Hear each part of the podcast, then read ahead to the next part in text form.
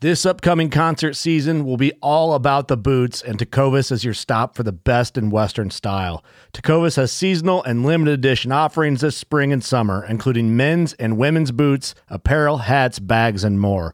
All Tecovas boots are made by hand in a time honored tradition with timeless styles that are always on trend. And Tecovas has first wear comfort with little to no break in period. It's hard to find this level of comfort paired with this level of style. Stop by your local Tecova store, have a complimentary drink or two, that's WCB style, and shop new styles. The smell of fresh leather and friendly staff are at your service. Many stores even have leather custom branding to make your boots truly personalized. And with regular live music and events, there's no in store experience like it. If you can't make it into a store, just visit tecovas.com. That's T E C O V A S.com. They offer free shipping on all boots, as well as free returns and exchanges, and ship right to your door. Go to tecovas.com and find your new favorite pair of boots today. Fishing like a local isn't just about catching fish. It's about connecting with the environment and the people who call it home. It's about hearing the stories and traditions that have been passed down for generations and sharing unforgettable moments with the people you meet along the way. Fishing like a local is having an experience that stays with you forever. And with Fishing Booker, you can experience it too, no matter where you are. Discover your next adventure on Fishing Booker. Bringing you up to speed on the latest in conservation, science, and responsible hunting in Canada. Hey everyone, it's Mark Hall, and you're listening to the Around Canada podcast.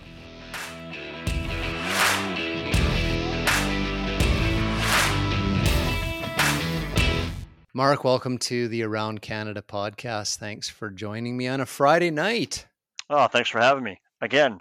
Yeah, this is awesome. I love I love repeat repeat guests on the show. It's just a great relationship to build. So, everybody, this is uh, Mark Ryckman, manager of policy with the Ontario Federation of Anglers and Hunters. Uh, you probably know him well from social media uh, with his funky personal Instagram, Twitter handle. I think we talked about that on the last show. I'll, I'll, let people go back and find you, but you're here in your official capacity uh, with OFAH and uh, really appreciate uh, again the support from the Federation to mm-hmm. give us a little bit of your time to talk about these topics. Yeah, me and my team are a big fan of the uh, the work that you do there. So uh, always a pleasure to be here with you. Oh, love it. I, I just just can't wait for the day where things are a little bit bigger and we're traveling around the country and popping in and and uh, cross cross the nation and catching up with people. Uh, and oh yeah, that'd be awesome. Less, less, of the virtual stuff. So we'll get there. Yeah. We'll get there one day. So got a couple of um, sort of relatively recent stories out of Ontario um, that I want you to like just uh, give us the rundown on on what's happening. Just before the show, we were kind of talking about this as a win and then a loss for hunting. We're back to like like a net zero. So uh, the first uh, the first topic is uh, was the win, which was to gain on some uh, Sunday hunting uh, in some. Areas in Ontario, and then the Grimsby municipality hunting ban. So, maybe start with the Sunday hunting. Uh, give us a little bit of background on Sunday hunting uh, in Ontario and what's happened recently there. Yeah, sure. So, uh, for some folks who don't know, and depending on, on where a particular listener is living, you know, Sunday gun hunting might not be a thing. Um, it may not be an issue. Maybe it was never prohibited maybe they live in a place like uh, one of the maritime provinces, like uh, Prince Edward Island, for instance, where there is no Sunday hunting whatsoever, regardless of the equipment type. Um, so, uh, well, quite a while back, uh, back dating back probably to the 1950s, um, is probably when the initial Sunday gun hunting regulations were drafted here in Ontario. Um, and then uh, sort of fast forward into the mid 90s, late 90s, when we updated uh, the main the main piece of fish and wildlife legislation. It used to be called the Game and Fish Act uh, to the Fish and Wildlife Conservation Act here in Ontario. And that obviously included several regulations under the uh, the Fish and Wildlife Conservation Act. And then fast forward a few more years to uh, about 2005, late 2005, early 2006 Um, when the FWCA, the Fish and Wildlife Conservation Act, was um, adopted, there's a provision in there that stated it essentially prohibited hunting with a gun on Sundays south of a particular line in, we call it the French and Mattawa rivers which is in central Ontario, if anybody knows the North Bay area, or Lake Nipissing, which is a large, uh, provincially significant inland fishery uh, in central Ontario. It's about the 46th parallel.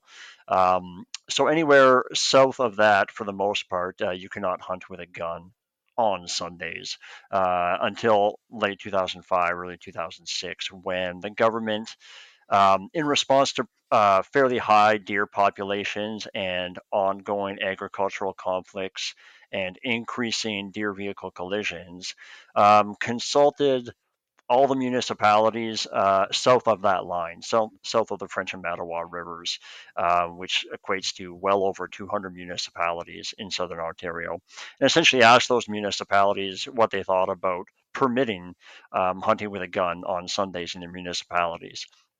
And at that time, uh, I believe it was 67 of those 200 plus municipalities said, yes, we want this, let's adopt it.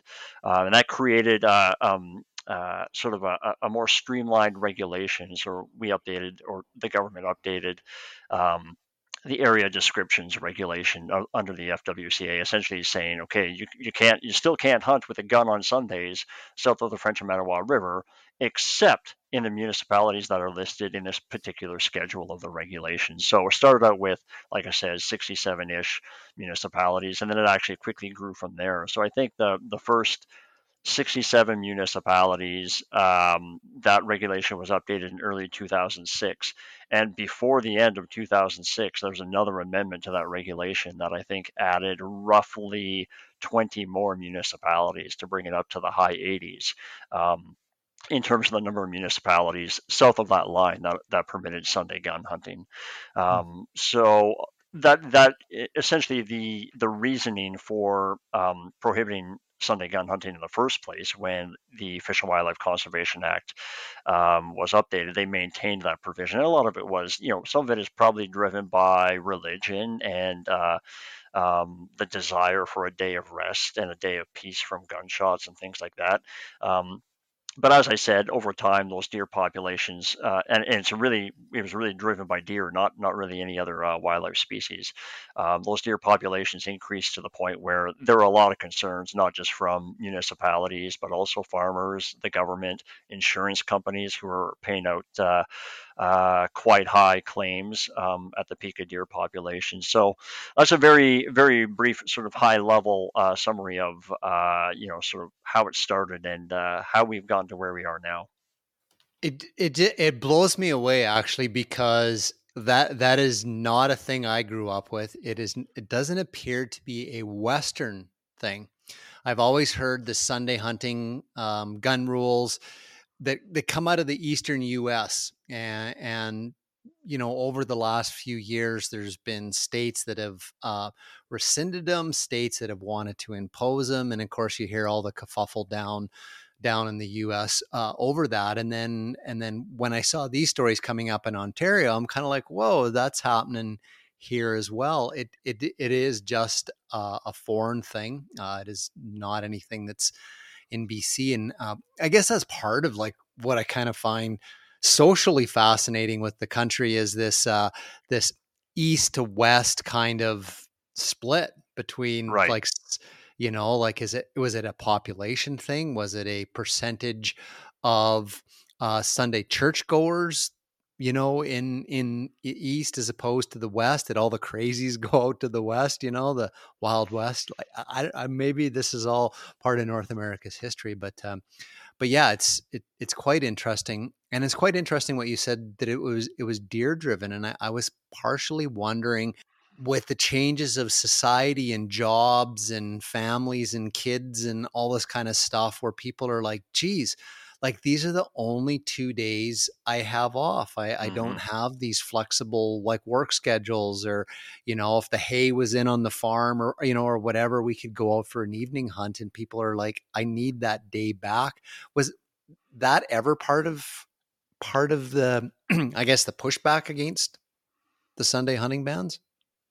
Uh, yeah, there's always been that concern from the hunting community about uh, the prohibition of Sunday gun hunting, and that's largely what drives hunters nowadays, or Ontario hunters in southern Ontario, to push for uh, the repeal of those Sunday gun hunting bans, is because you know times have changed. Uh, things are much much different nowadays.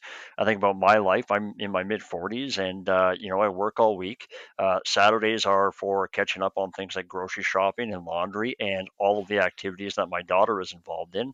Realistically, Sunday is the one day of the week where I really don't have anything scheduled. So if um, uh, if I lived in a unit or hunted in a unit, that prohibited Sunday gun hunting, then I wouldn't be able to hunt with a gun on that Sunday, plain and simple. Now, keep in mind that the season largely is still open. So, uh, generally uh, speaking, in those areas, people could still hunt with bow hunting equipment, long long bows or compounds or crossbows.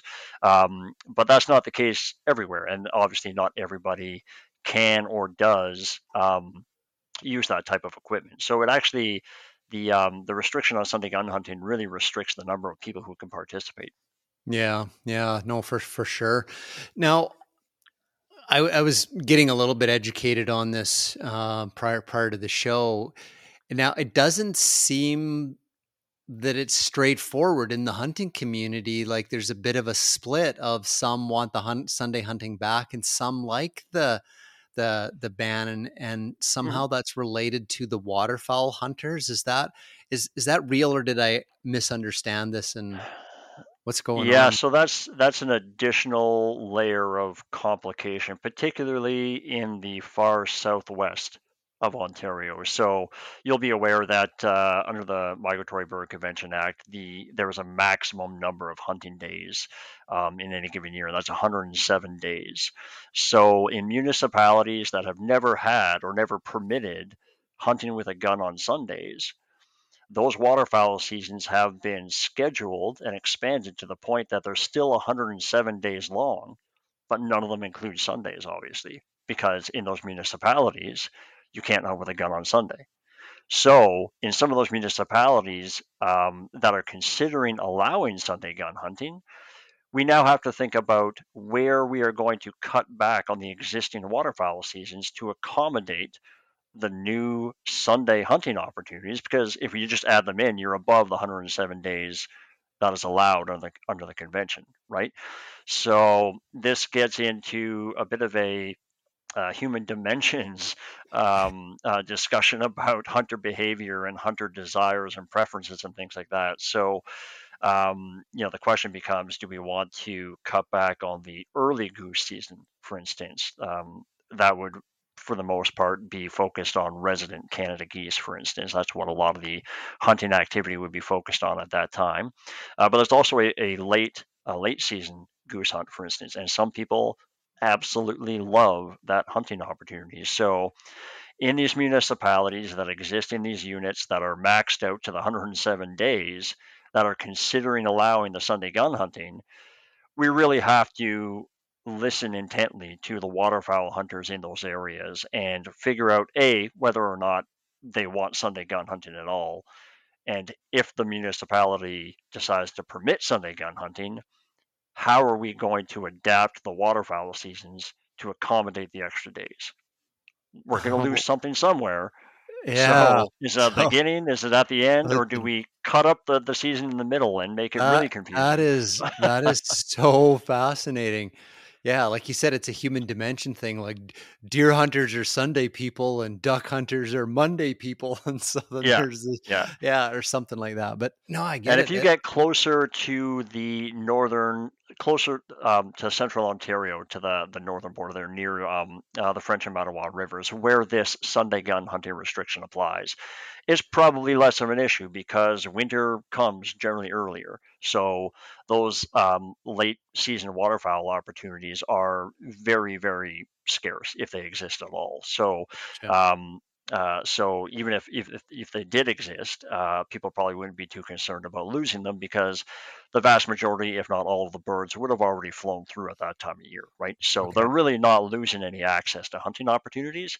But in the far southwest of Ontario, and I'm talking down near Sarnia and Windsor and uh, you know that corner of the province, um, the winter is much milder. It, comes later, it leaves earlier in the year. So and there's uh, plenty of open uh, open water. And there are a lot of birds that overwinter in that area. They they migrate down to that area and don't go any further.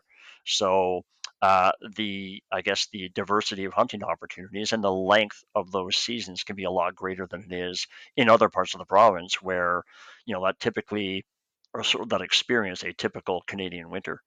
Huh. Okay. Wow. Wow. So everything's so complex in hunting. Yeah. Now, now there was some municipality. So this was kind of the trending story. There was some municipalities, or or one, or was there a couple that just recently made the change to allow Sunday hunting?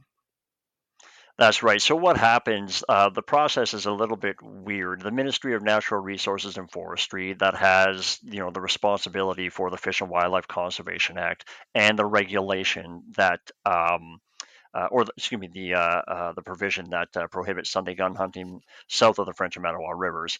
They're essentially only a clerk in this process. So what happens is a municipality simply passes a resolution at one of their council meetings uh, that says we we approve of Sunday gun hunting in our municipality. They simply forward that resolution to the Ministry of Natural Resources and Forestry here in Peterborough, and uh, twice a year the ministry, uh, the MNRF, updates that area descriptions regulation that I mentioned that has the table that lists the municipalities that permit Sunday gun hunting. So the MNRF doesn't actually really play a uh, a role in terms of approving or not approving a municipality's request for Sunday gun hunting. They, they simply say they simply receive the resolution from council and they update the regulation uh, twice a year, once in the spring and once in the fall. So as you mentioned, um, just recently, back in early to mid September, a notice went on to what we call the Environmental Registry, which is kind of our um, uh, public consultation portal for any um, any government proposal that might uh, impact the environment in any way. Uh, and this wasn't really a consultation opportunity; it was just a notice to people saying that that the MNRF is updating that schedule to add uh, uh, the township or the town of West Lincoln and uh, East Gwillimbury. So those two municipalities have recently passed a resolution to allow Sunday gun hunting. So uh, that happens just in time for the fall seasons, thankfully. So um, it is now in place in those areas. Oh, well, that's cool. Okay, so Yeah. that that happened.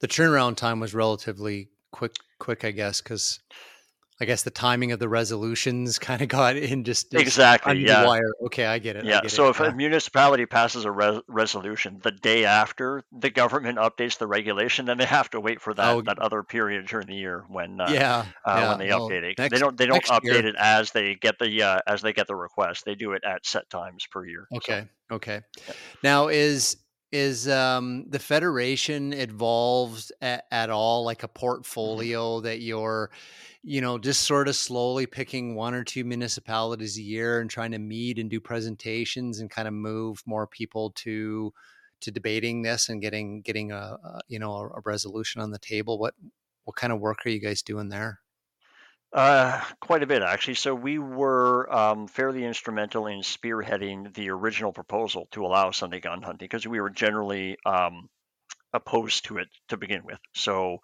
um, with the help of insurance companies and municipalities who wanted Sunday gun hunting and wanted help dealing with um, high deer populations, we were able to convince the government back in 2005 to uh, propose that and uh, and make those changes. And we've been involved ever since, and, and that continues to this day. I believe there are probably a couple dozen municipalities south of the French and Mattawa rivers that um, don't currently permit Sunday gun hunting. Some of those, maybe half of those, are in the greater Toronto area, so a highly developed area where there's really no hunting at all. So we would we wouldn't reasonably expect them to ever adopt Sunday gun hunting. But there are probably um, 10 15 more. I haven't actually counted, but um, uh, that uh, are located in parts of the province that could easily and safely support Sunday gun hunting. They already support gun hunting throughout the rest of the week, right?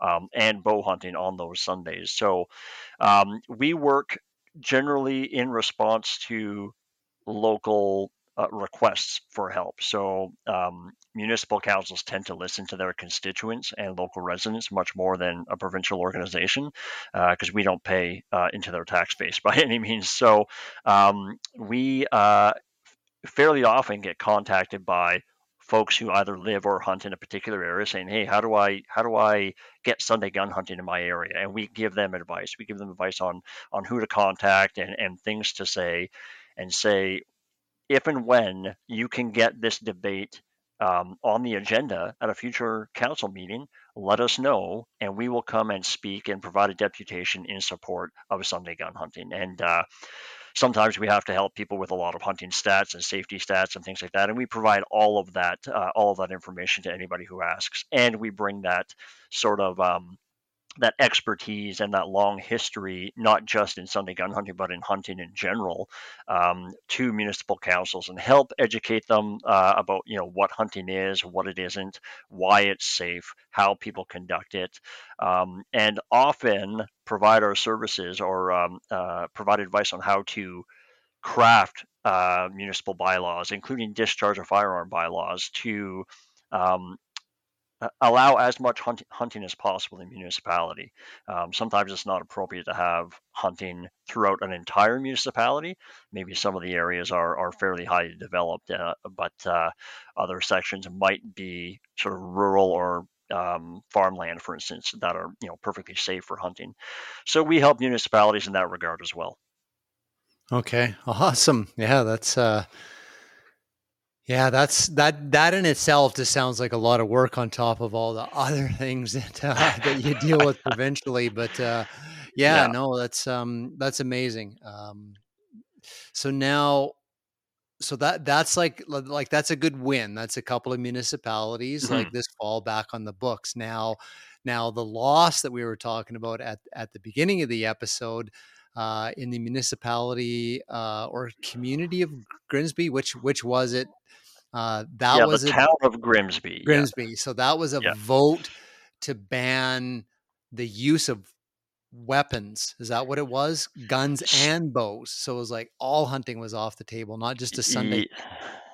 Yeah, so it's this gets into a slightly um, different conversation. So uh, Sunday gun hunting is one thing. This, we're talking about hunting in general, not just Sunday gun hunting, not just gun hunting, even. Um, so uh, I don't know what it's like in other provinces, particularly out in BC, but municipalities in Ontario really only exist with the permission, essentially, of the province. Um, so a municipality can't just create itself. So they, um, the province creates these, these municipalities. And uh, one of the main pieces of legislation that governs what municipalities can and cannot do is called the Municipal Act in Ontario.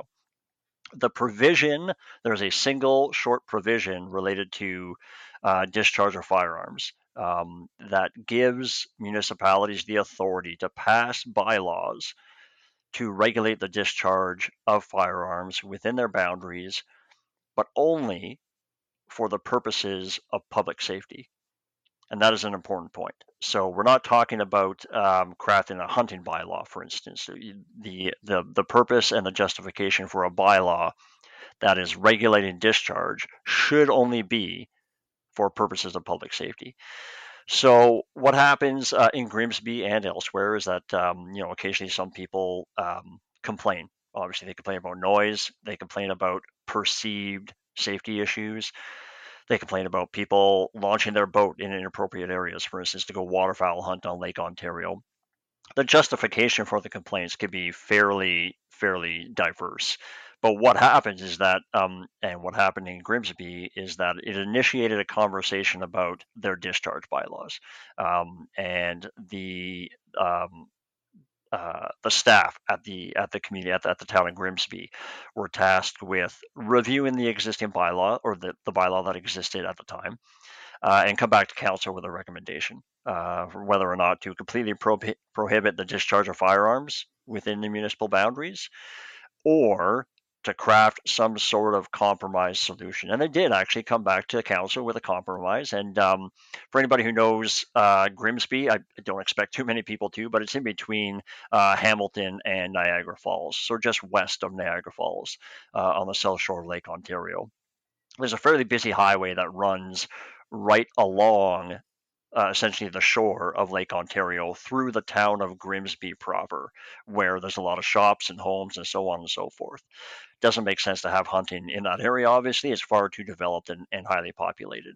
But the municipality, the south side of the municipality, also includes part of the Niagara Escarpment, which is a, a fairly um, uh, well known uh, land feature here in Ontario. And that area is much more rural and um, a lot of farmland and so on and so forth, where public safety is not an issue. It's actually not different than uh, many of the areas across Ontario that permit hunting, um, that are that are uh, sort of populated by by farms.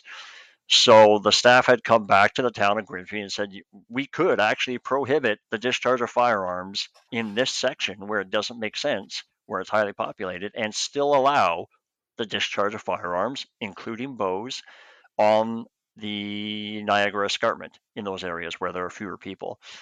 Um, unfortunately, uh, just a few weeks ago at the council meeting, the council voted 5 4, 5 to 4, in favor of prohibiting all discharge of firearms in the municipality. So even in those areas where it's completely safe to do so, and I'm not just talking about a gun, I'm talking or a shotgun or a rifle. I'm talking about um, bow hunting equipment as well. So everything is currently um, the discharge of any firearm is currently prohibited in the town of Grimsby, uh, and unfortunately. An added wrinkle is what we call the Territorial Division Act, which um, which essentially states that a municipal boundary, if it sits on a certain kind of water body, in this case it's Lake Ontario, the boundaries of the municipality extend out into the water, Lake Ontario, to where it meets, in this case, the international boundary the United States. So the bylaw, the municipal bylaw passed by the town of Grimsby, prohibiting the discharge of firearms, also applies way out into Lake Ontario. So people cannot even, within the boundaries of the town of Grimsby, go out onto Lake Ontario and hunt divers, for instance, well offshore, because the discharge of firearms is prohibited out there as well. Um, so this is why I'm not afraid to say that Grimsby, o- over the course of the last few years, has been one of the the the least friendly municipalities to hunting and the discharge of firearms. Um, and this this sort of is the culmination of those discussions. Unfortunately, we worked, um, my, we the OFAH worked pretty hard um, trying to help them craft a bylaw that would permit hunting in the areas where it makes sense. Um, but uh, as I said, the council decided differently. Wow, wow, what that is a complex story. Scary too, you know that. Uh, you know a community's got that much you know ability un, under provincial legislation to to to do that over such a, a wide area of public land now mm-hmm. is there anything to sort of the stories i've heard about this of like the culture of people in the rural areas changing because of sort of uh, the movement of people out of the urban centers to the rural lifestyles, um, you know, buying acreages, that sort of thing, mm-hmm. and just not wanting rural stuff happening in their rural neighborhoods, which includes, you know, some hunting and, and some, uh, you know, sounds of shotguns and motorboats and stuff. It, yeah. Is there anything to that, or is that that? There certainly you know? is. I mean, we we hear that all the time. Um, it's probably blamed more often than it's justified, but it is certainly true in many cases. And I'll uh, I'll give you just a, a, quick example where this is probably more on the extreme side, but um, there's been a particular trap and skeet club in a rural area uh, in a municipality of uh, uh, in southern Ontario that we were dealing with in the last uh, over the course of the last month or two, I would say. Um, it's been there for decades, long, long time um, only has I think three neighbors that are all sort of farm properties around it. Never had a problem before. Um, some new folks have moved in right next door. Um, knowing full well that there was a trap and skeet club right next door, and uh, those folks had been complaining about uh, the noise, um, which is right? I mean, you knew what you were getting into, or you should have known what you were getting into, right? Um, and then obviously they complained to the municipality, um, and the municipality ended up having to. They didn't prohibit. They didn't close the club or anything. They didn't prohibit discharge of firearms, thankfully, but they did update their uh, their bylaw to say that um, they essentially carved out the chunk of land that the the uh, trap and skeet club exists on and said here you can only conduct your trap and skeet competitions X number of times per month or per year, not in the months of July and August, for instance. Um, so still a bit of a compromise solution there, but uh, as I said at the beginning, you know, people moved into a house next door to a trap and skeet club, and then complained about a trap and skeet club. Yeah, I've heard I've heard similar stories uh, in the Fraser Valley outside of Vancouver of like the pig farms, right? And the people yeah. move people move out of the city and they're like, "Geez, these pig farms stink," and it's like they they need to go, and it's like, well, hang on a second, pig farms yeah. were, here, were here first. So yeah. yeah. and I mean, I mean, you know, somebody is a tax-paying resident of a of rural property. They're their opinion matters, of course, but uh, you do have to wonder about uh, what they were thinking in, in a case like, well, the one you mentioned as well as the one yeah. I mentioned, right? Like, you know full well, um, it's not like you you uh, move into an area in you know the spring and then are surprised four months later when deer season opens and there are shots all over the place, or waterfowl hunting opens, for instance, right? Um, uh, somebody could be forgiven for not knowing what level of hunting activity might occur in a particular area, but you know, and that's why I say it's an extreme case. But uh, you move in beside a trap and skeet club, you better know what you're getting into. Yeah, yeah, no, absolutely. You know, people buy a home, they kind of tend to look at the neighborhood and the surrounding properties and, mm-hmm. you know, that, that sort of thing. Now, this is going to be a long term kind of problem because, like, this isn't something you can get the hunting community around and say, hey, write your city council like about this and go to city meetings because if you're not a resident of that of of Grimsby like you're you're a nobody, right? Like it, this isn't a yeah. provincial government decision where it's like write the minister, talk to your elected official, you know that sort of thing. I guess maybe maybe talking to like an MLA whose area that falls within might be the only thing where an MLA, you know, meets with the mayor and yada yada yada, and they're like, "Hey, I'm hearing a lot from my constituents," and yeah. but at the end of the end of the day, they hold all the gold because they're like, "Well, your constituents aren't all our constituents," and it sounds kind of like a shitty situation for for hunters for the next few years unless there's a change of heart. Uh, yeah, and that's exactly it, right? I mean, there is at a local scale, you can get a local grassroots effort going on to um, have people in the area, the residents, and, and, people who own property there and pay taxes, um, to to pressure the municipal council to reconsider, and and will ask people to do that in the future. Probably not right away because they just made this this decision, so the likelihood of them reconsidering this soon um, is essentially nil. Um, now, the other thing to consider is, you know, there there tends to be uh, quite a bit of turnover in some municipal councils, right? And that could that could be a benefit, that could be a hindrance. Um, we've benefited in certain municipalities that were longtime holdouts against Sunday gun hunting that all of a sudden elected some folks that were supportive of Sunday gun hunting. And just almost overnight, those folks passed the resolution to per- permit Sunday gun hunting. So um, you never know what an election, a municipal election, is going to bring. It might completely change um, the look of the council. And that is probably the most uh, predictable and realistic opportunity to, to revisit it, particularly in uh, the town of Grimsby.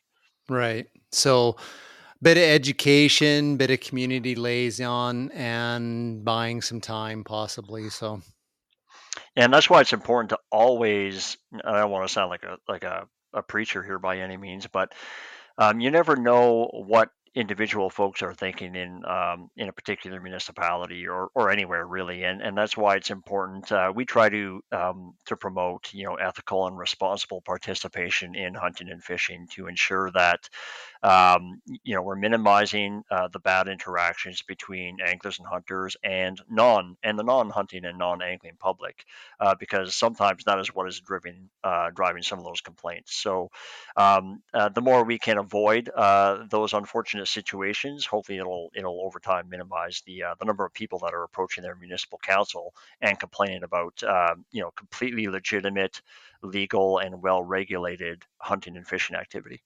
Yeah, absolutely. And I think to add to that, I think it also speaks to, you know, the mantra we heard over and over for hunters is meet with your elected officials on a regular basis. And mm-hmm.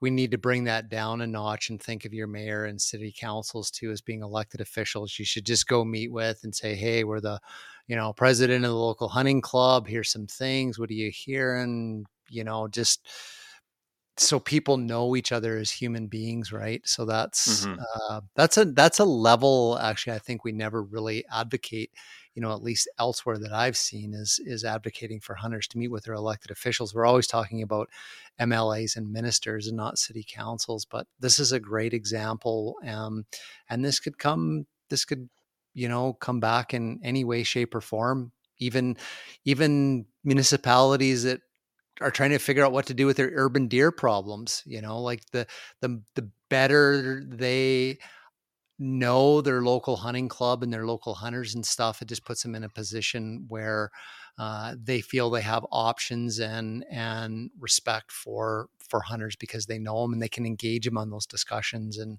you know that would be a win to get hunters in you know controlling urban geese and urban deer as opposed to you know these uh, um, you know government led culls or egg addling or, or, or whatever. Right. So, good message. Yeah, good message for. That's a good point. I mean, I have to admit that that's something that we, the OFAH, don't do all that often either. We don't.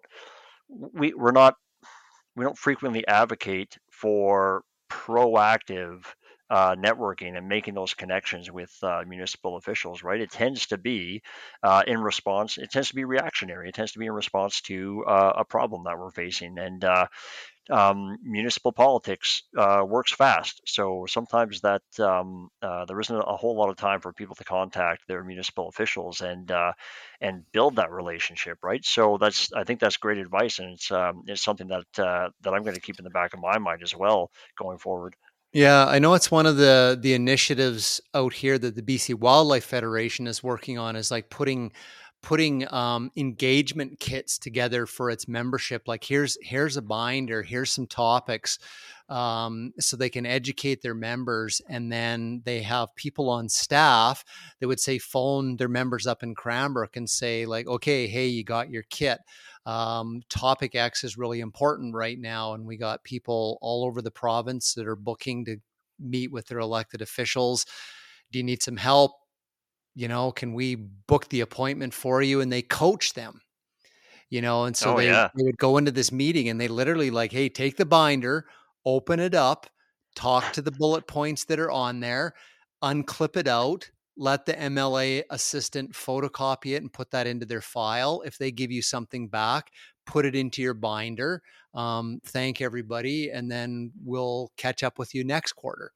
And it's it's quite a structured process, but it's being led by the federation and a coordinator provincially, uh, and and just saying go meet with your elected official and people are like well what do i say right and right it's like yeah well, like here here you go here's your binder right so that is a great great initiative actually that's uh an, another thing that I'll keep in the back of my mind. That sounds like a lot of work, to be honest, but well, but, they, uh, they certainly actually, valuable. I'm sure it pays dividends over time. Yeah, they they hired a coordinator for it in uh, mm-hmm. in in the BC Wildlife Federation. So uh, it doesn't have to fall on you. You just need to, to beg, beg the money to hire someone else to do it. But yeah, exactly. Yeah. Oh, cool, Mark. Thanks so much for uh, filling in in on these like super important topics. Uh, hopefully, everybody across the country uh, got a lot lot out of this. I just love love learning what's going on uh, all over the country. So I really appreciate your knowledge and the work that you're doing and taking a bit of time to to fill everybody in on these win and a loss. We're still maybe maybe we should do the math, like take the hectages of like into hunting and out of hunting, and then see if Yeah. it's a if it's a net gain or a net loss. Yeah, or- Yeah, or I don't know if I want to know the answer to that, to be honest. So, yeah. Okay. Okay. Well, if it, if it looks good, crunch the numbers. If it doesn't, just say, yeah, no, I don't have time. Yeah, yeah. All right, buddy. Thanks so much for joining us on the Around Canada podcast. Look forward yeah, to and I, I really time the appreciate the, opportunity. Yeah, it's always a good time. All right, bud. Talk to Thanks you soon. again. Matt Besko, welcome to the podcast. This is part two. Great to be here, Mark, as always. So we've been uh, playing podcast tag for uh, since the springtime on on uh, this this particular topic. So Matt, you are now uh, officially the executive director of Alberta's newly created hunting and fishing branch. Did I get that right? Yes, yes. The official appointment of me becoming executive director is yet to yet to happen, but I'm in the acting role right now. Oh, okay. So you could get a buyout package here any day. Well, I'm not saying anything. okay, okay. No, that's that's cool. So fill us fill us in uh, on this this new initiative in Alberta and and what it is, what the branch is, why it came about, what it means for wildlife and and for hunters, and and then I kind of think we want to move into a little bit about this model and where we see this model. Yeah, it's it's really world an of Canada. exciting. Yeah, it's a really exciting time for us. So last winter, so in you know February and of this last year, late February, uh, early March, um, there was a split in the responsibilities and duties of fish and wildlife uh, that were previously housed in environment and parks, or sorry, environment and protected areas. And what has happened is the hunting and fishing components involving allocation and use were split from fish and wildlife stewardship in order to become its own branch in forestry and parks. So, a different ministry from environment and protected areas to forestry and parks. And it was a very unique split because the objective functions of the newly established hunting and fishing branch are to optimize the management of fisheries and wildlife resources for allocation and use.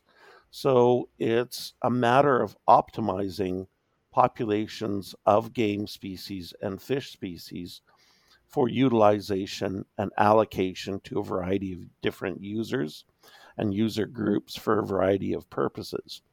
Whereas before, there was a lot of philosophies that tended to say that we would allocate surplus populations or surplus uh, individuals within a population to hunters and anglers, whereas the objective function of the newly established branch is to optimize that allocation.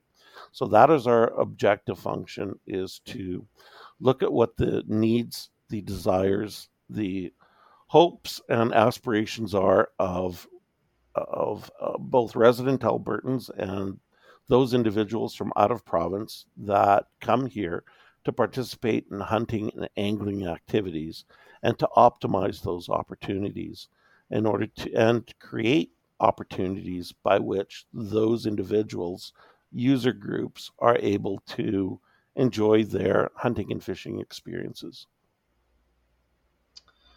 So in the in the split, does the the management of wildlife fall under the new branch, or is like the actual like biology, the counts, um, those types of wildlife management stuff? Is that still a stewardship role, or is that like a branch role? Yeah, so the responsibilities around uh, risk assessment and monitoring still remain within uh, fish and wildlife stewardship and environment. So that branch in that ministry is still responsible for inventory and monitoring on an annual basis. So they will go in, they will do the aerial ungulate surveys. Uh, our staff will are, are, are, you know, more often than not involved in that process. They will do the um, fall walleye index netting, the electrofishing in the spring and summers, and they will come up with a variety of different indices and population information to uh, indicate current status in a particular unit that we're interested in, interested in evaluating. Um, they will uh, take that information and submit it to us, and we will use that information and use uh, fairly detailed cons- consultation information from a variety of different user groups, be, be it landowners or or uh, beef producers or a variety of hunting related or fishing related organizations, and then come up with an allocation either by water body, by zone, or by wildlife management unit. And then uh, environment and parks and fish and wildlife stewardship will be uh, is responsible for monitoring those populations. Okay, so it's a, okay. it's a it, it does require some collaboration between those ministries and between those branches. So we work closely with our counterparts in environment and parks in in order to achieve mutually, uh, you know, beneficial uh, objectives. That's that's interesting. So I was kind of what I'm sort of envisioning is uh, folks in your branch are going to email the folks in the other branch and says, "Hey, can can you can you make more mountain sheep in management unit one, two, three? Because we need to optimize. Yeah, it's it's yeah, it's not it's not necessarily that role, right? It's uh, yeah. when it comes to things like enhancing populations, we'll work closely with our counterparts in environment and parks, and you know we will say. Uh, we'll work closely with them and we'll say, you know, look, there's some opportunities here to uh, enhance bighorn sheep habitat by managing forest ingress. And uh, we will work with our counterparts in forestry and lands and those in fire management in order to, uh, you know, look at different opportunities by which we can enhance uh, sheep habitat either by controlled uh, burns and managing those and uh, and defining those areas by which we'll be able to uh, enhance the forage capability and uh, manage for better late winter range, sheep range, and uh, uh, you know it, it also augmenting things like fishery stocks in a variety of waters. So working with the hatchery folks and working within that system, and if we want to encourage uh, harvest and opportunities for walleye, uh, are we going to uh, optimize take by augmenting those stocks? And uh, we're already looking and have worked with our counterparts in environment in order to work with spawn camps that would uh, enable us to produce walleye in the hatcheries or be able to produce, um, you know, fertilized eggs that we would subsequently uh, move to a variety of fisheries and get uh, reproduction there and fry and, and actually moving adults from one water from one lake to another within the same watershed, uh, to in order to uh, enhance current fisheries. So I think those are all steps that we can work with our counterparts in environment in order to augment, enhance, and manage these collectively. Yeah, yeah, interesting. Um, it'll obviously take take a little little bit for folks to sort out the new kind of roles and responsibilities. What what do you see or what is what is everybody that you know that you work with in in all the different agencies what do you see as like the big the big win here like what's the the big plus in in sort of um you know it's it's a little bit more as i see it kind of a little bit more like fine scale um you know breaking out sections of government into into very distinct um, functions because you're you know you're hunting and fishing not not you're not also allocating um, campground reservations. Like it's like it, right right. you know so what from this from a hunting uh, hunting and fishing allocation perspective and a wildlife management perspective what what what is everybody saying that they see this as a positive or the big the big wins? Well, I think uh, we're still early in the process, and I think in terms of the broader hunter hunting and angling public, uh, I think we need to more broadly uh, advertise the various elements of the split. So every time we have been meeting with stakeholders, we meet with them together and collectively, and we're able to discuss the function uh, aspect. Um, in terms of you know what people are saying once they realize what the goals and functions of each branch within each ministry is, they're quite optimistic. And what it does for us in hunting and fishing branch is enables uh, our work to become much more focused. We don't have a lot of other sort of distractions that are in play for us. We're quite cognizant of the sustainable conservation based um, principles that we will allocate with. And I mean, we have to have them in order to smoke them. And that has to be uh, a process by which we identify populations as being sustainable for us to be able to do that. However, at the same time, we do believe that we can optimize harvest and opportunity to harvest both fisheries and wildlife resources by working within uh, what economists would call a production possibilities curve. So, if you look at the amount of production that ecosystems will offer in potential goods and services uh, within that realm is what are we optimizing for? So, uh, you know, are we going to optimize for single species?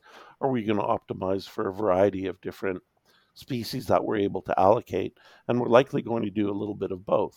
Um, there's going to be a variety of different units, for example, by which species like walleye are going to be the primary species that we'll emphasize in terms of harvest availability, and other fisheries where perch or whitefish will also be optimized for use. There are watersheds and rivers such as the Bow River where you know rainbow trout and brown trout those are going to be the species that we're going to be looking at optimizing for catch and release opportunities which are enjoyed by anglers from throughout North America, throughout the world, for that unique experience. Where, where there's other fisheries, stock trout fisheries, put and take fisheries, which are largely family oriented for people to go to.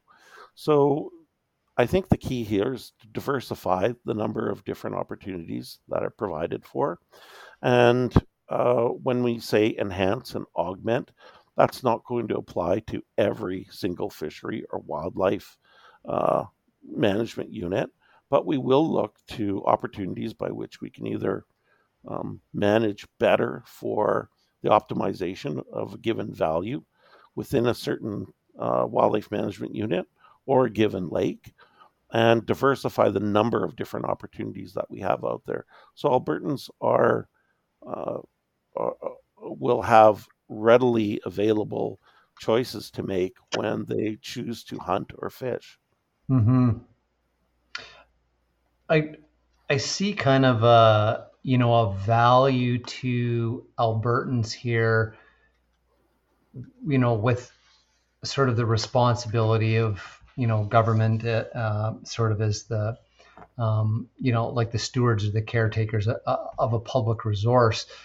I I see some like and I hope hopefully the non-hunting you know um, population Alberta would see this too. But I, I see transparency to this process because it, it's like the inventory part and the monitoring part, like that baseline and that population stuff is is separate from the allocation stuff. And to me, I think that is a very like a very wise like transparent separation because as you know there's more and more things all across north america uh, you know where hunting is being accused of you know all types of things. One of them you know is these agencies um, that manage wildlife uh, fish fish and wildlife are like captured agencies captured by you know the hook and bullet crowd they're also responsible for allocating and creating the seasons, but also like the management and inventory of it, where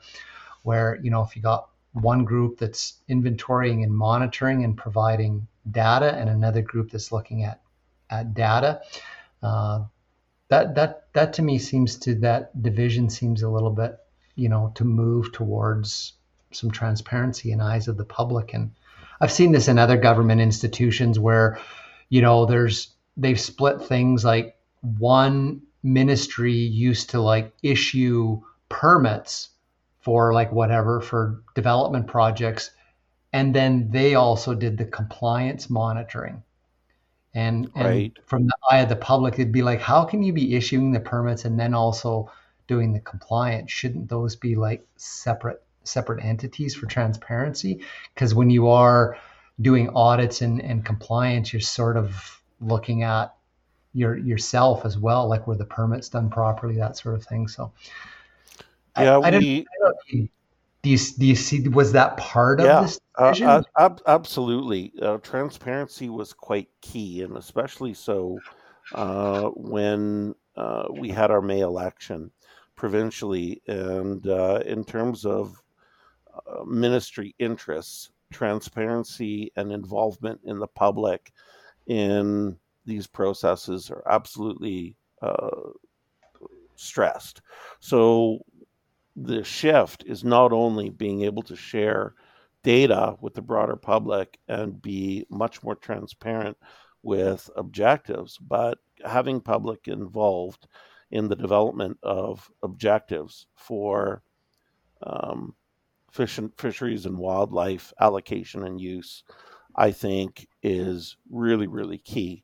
And what does that really mean? So, does that mean that we use the same methods as we have before, or that we use new methods by which we engage not only the hunting and angling public, but the broader public? And I would see that it's probably uh, both. And let's use what has worked in the past and let's enhance it with more targeted consultation on user groups and groups that are affected largely by the allocation and use, but at the same time doing so in the broader context of fisheries and wildlife management as a whole.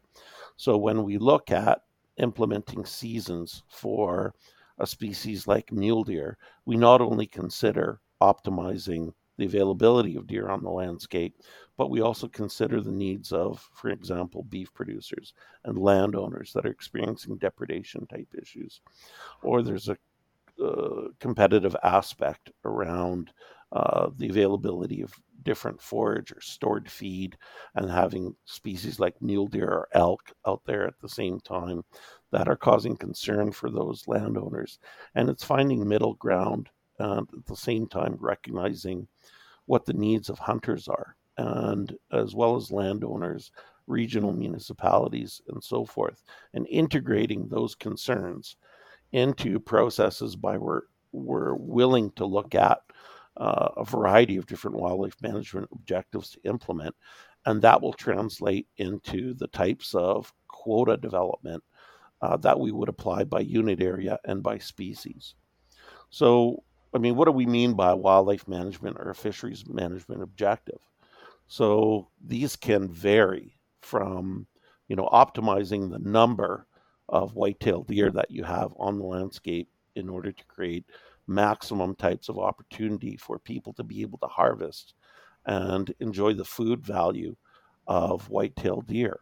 And when you do that and you look at sheer numbers, quite often you're managing for younger populations, high fecundity, high production, and and doing so, of course, has its costs. You you're dealing with optimizing the sustained yield uh, just under the maximum, and you're dealing with um, trying to maintain a status that sometimes uh, catastrophic effects, such as a bad winter, may you know um, have have uh, severe consequences on the availability and the production of whitetails. And you're also looking at managing towards an abundance of species that may cause some undesirable um, type aspects on the landscape, such as not only depredation, but ingress into towns and things like that. So it's balancing all those different interests and concerns into creating a quota that optimizes um, the value of that species in any given unit area and and uh, considering the needs of as many different user groups as possible. Uh, we could, for example, look at a wildlife management objective by which we would optimize antler size and age class of white-tailed deer as well, and that would basically uh, maintain growing and having the opportunity to maintain older age classes of white-tailed deer bucks on the landscape, creating different quotas that would optimize the population of those, creating better um, buck to doe ratios, maintaining the overall deer on the landscape, such as the production and quality of bucks over a longer period of time, would be maintained. And that has consequences as well. So, um, be it fish or be it various types of wildlife, we would like to be able to optimize and create wildlife management objectives that consider the needs of all resource users and as well as people that value um, you know, a variety of different species on the landscape and, and stakeholders who, you know, own portions of the landscape as well are pretty key to this process. Oh wow, that's that's interesting. Yeah, yeah, it's uh, it it's an it's a very interesting model, and yeah, I really I really hope it's successful. You know, in in the long run, I love the fact that it's very objective driven. Uh, it's one of the things that where I live in British Columbia, wildlife lacks objective driven, you know, management systems, management regimes in, in both populations and allocation is, is, is lacking ob- objectives. Where you're, you're very, you're a very worldly guy when it comes to uh, uh, wildlife management. Like, you know your, your your duck hunting partner has filled you in in every aspect of the deep south in the US like you you probably know oh, that gosh. area inside and out but but looking around like Europe and the United States and stuff are there similar government branches or ministries or jurisdictions that are just focused like the Alberta model uh, I doubt in, there is in Canada? yeah, in, in Canada, I think in Canada we're quite unique in that respect, and we are precedent setting in terms of uh, what our mandate and role is in in a single branch.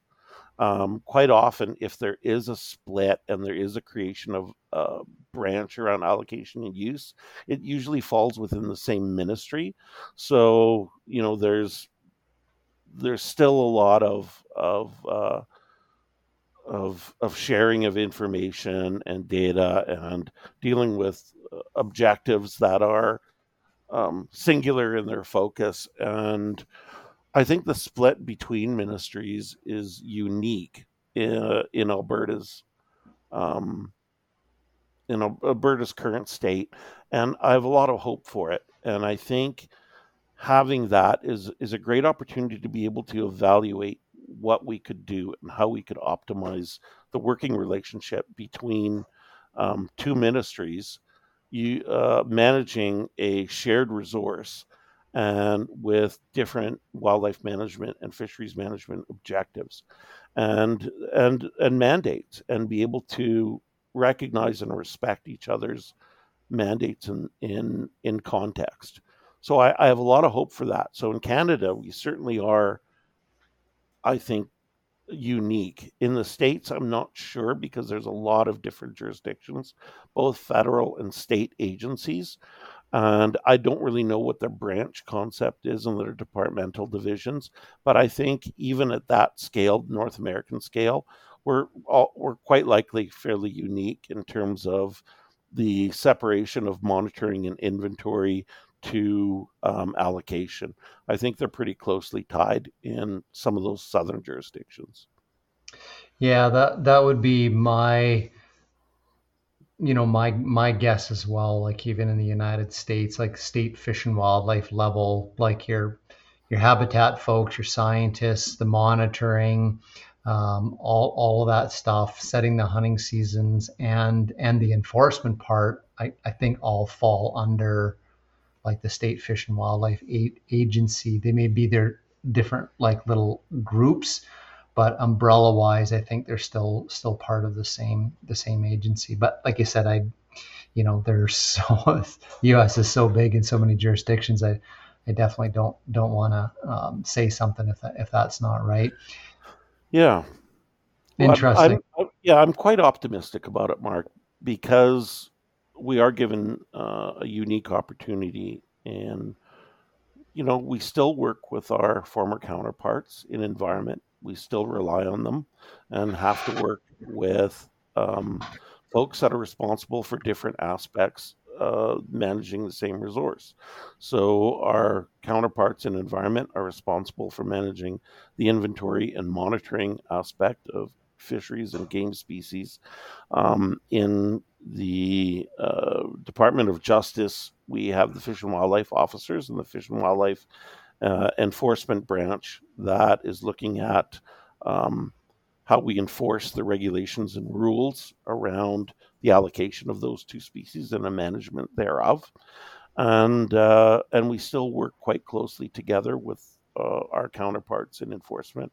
We also work quite closely with our with our counterparts in other um, branches within our own ministry in forestry and lands that have uh, mandates and, and responsibilities that uh, will cross over into ours. So if it involves habitat enhancement, if it involves um, you know agriculture and a particular concern that we would have around disease and the vectors around disease, such as you know around things like avian influenza.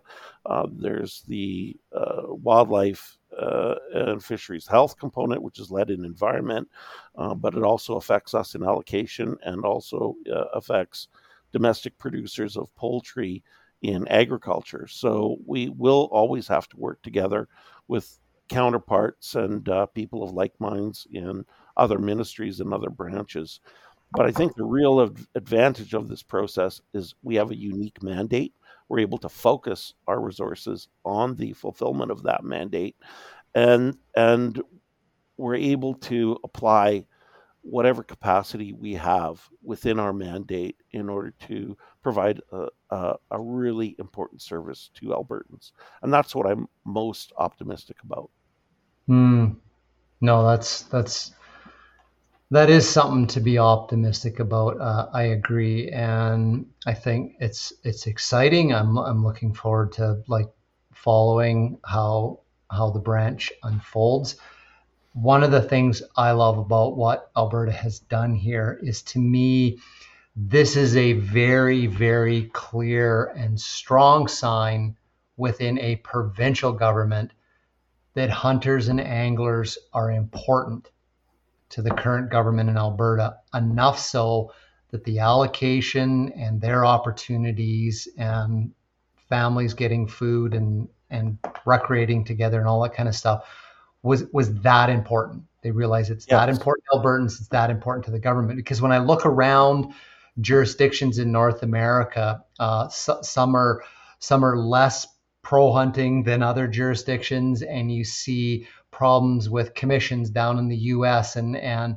um, you know different agencies like smoothing out language and you know it's not a wildlife management plan anymore it's a wildlife stewardship plan and and you know hunting is just the words itself are slowly being being erased out of you know the vernacular of, of governments and, and whatnot and so that makes hunters having to fight a little bit more for like hey you know like we want this opportunity or we want some this is important to us or that's important to us and that message seems to be um, taken to heart uh, in alberta by the government, and they went forward and created a branch that it's uh, has not whitewashed the name. Hunting and fishing branch, yeah, right? Yeah, and it was very I see that as a huge win.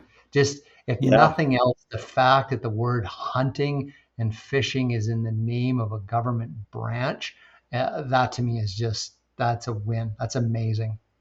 It was a really interesting time when it uh, when we were looking at the name, right? It, I mean, there's all sorts of different names that were batted around, and you know, because the nature of the branch is not just hunting and fishing, we have all the hunting and fishing licenses that um, are run through our branch as well. So we have the Alberta RELM system and the entire licensing for, you know, hunting, fishing, trapping.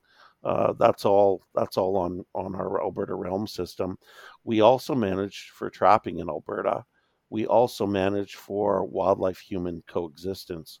So if we were the hunting, fishing, trapping, licensing, wildlife human coexistence branch, then that would uh, that would certainly be um, a lot to roll off the tongue on a Saturday night. So and then uh, and then it would yeah. probably be some kind of an acronym that somebody thought was cool until Yeah, it was released yeah. to the public. They Yeah. found some some way to make it funny, and then they had to change it. Yeah, That that happened yeah. in BC here. So oh yeah, um, it, it happens everywhere. It happens everywhere. But who would have? but I think thought? the the straightforward simplicity or and clarity around hunting and fishing branch is uh, part of part of what makes it appealing. And Yes. I agree for uh, a government to be able to um, identify a branch, um, you know, simply by the activities that it manages, hunting and fishing, and to declare that as having great value to Albertans that warrant the development uh, of a branch is is very um, important step. Um, because the recognition of hunting and angling as key components of wildlife management and stewardship, I think, have long been talked about in the shadows, but this makes it absolutely clear and obvious. It's um, it's something that we can wear proudly upon our lapels as Albertans, as we recognize the uh, importance, cultural, historical, economic, ecological, uh, social values to um, our province and able to respect those values and those activities as something that we hold very, very dear to our hearts. And coming from uh, a culture, you know, my parents came from Poland after the Second World War, where, you know, hunting was very much um, a privilege that was enjoyed by the few. In order to come to a jurisdiction and enjoy hunting and fishing um, by free and equitable access, by which the government is the steward of a resource that is owned by all Albertans. That is a very refreshing and very unique perspective um, to be a part of. And it's very dear to us. And it's incredibly, incredibly valuable. To be able to trade this away for something else is unfathomable. And to discard it would be a, and or let it degrade would be a travesty. And not because hunting and angling are you know only enjoyed by 3 or 10 or 5 or 7% of Alberta's population but because of the deep um, values that hunters and anglers have with respect to the actual wildlife and the cultural history that we have with respect to the, our wildlife, the relationship that we have between human beings and wildlife on a shared landscape, uh, in addition to the shared values that we would have with non-hunters. And even though that there's a significant proportion apportionment of Alberta's population that may not hunt, chances are that the order of relationship to people that do hunt is actually quite narrow. It's like you know how many degrees of Kevin Bacon, right? It's like I may not I may not hunt or fish, but chances are you know someone who does, and chances are that you've tasted moose, you know, going to your friends and family, and being able to respect that, um, and respect the values that people will hold dear to their hearts. Um, I mean, it's nothing short of of uh, gosh, I don't even know. It's it's it's nothing short of miraculous that we're able to enjoy that in today's um, uh, day and age, um, and uh, look at the way that uh, things are managed on a global basis, and to have this unique opportunity to enjoy wildlife the way that we do is astonishingly wonderful. Yes, it, it sure is. And uh, Alberta's um, done a great win for hunters and anglers and trappers and and outfitters with this new branch. So uh, earlier in the in the episode, uh, Mark Mark's conversation was what I said was a win and a loss in Ontario. A win was there's some uh, municipalities that they got Sunday hunting uh, and then the loss was the loss of all hunting in the Grimsby municipality. And this new branch and, and your exciting new role and, and everybody uh, on your staff is, I see it as, as a win eh, for hunting in, in Alberta. So we got a win, a loss, and a win. So uh, Canada wide, we're, we're ahead, folks. Uh, uh, our hunting community is, is ahead by one, uh, at least on this episode. So that's Matt, great. thanks so much for joining me and and breaking this down. I really really enjoyed learning about the always, details. Always a pleasure, Mark, and uh, a refreshing change from our other broadcasts uh, with uh, with the absence of Lee today. Although I love him to pieces, but we didn't hear him interrupting and uh, being being a thorn in our sides and and coming up with this nonsensical jargon that he likes to interject and different allegories and and and nonsensical you know uh, adages such as well mark a pig in a haystack ain't worth a squirrel in a possum's butthole so thank, well, thankfully he, we thankfully we didn't have to listen to that today but well he but, got uh, he got his he got his his whole own episode a couple episodes ago talking what? about the. Uh, yeah, we, we we had a we had a uh, uh, chewed on the uh, um, the waterfowl trend surveys for 2023. So he, he he he broke that down, gave us gave us our thoughts and and told us what we shouldn't be worried about and what we should be worried about. So well, I could just imagine what he said. He probably said, "Well, there's a few cacklers here and a couple of." Well, his his advice was is, is, that I should take mostly gadwalls. that was you got to listen to the episode and and his and his his logic behind that. But he's like focus well, on the gadwalls. One thing I will tell you about Lee, yeah, one thing I will tell you about Lee is that he will eschew the uh, gustatory value of of all sorts of species of of uh, anatids and uh, we'll talk a great game about the uh, exquisite culinary um, values of things like gadwalls and uh, and uh, and widgeon and and uh, coots. Uh, yet, when it comes to the end of the hunt, he will gladly high grade the bag and remove all the mallards and pintails for himself. So uh, there's a bit of contradiction, I believe, and I I think this should be challenged. All right, all right. Well, we'll definitely have to get the two of you back on uh, together and, and sort sort sort that one out. Uh, great episode, uh, Matt. Really appreciate you coming on. Thank you so much, Mark. On us in. All right, folks, you're up to date on what's going on around Canada, and I'll see you in the next episode.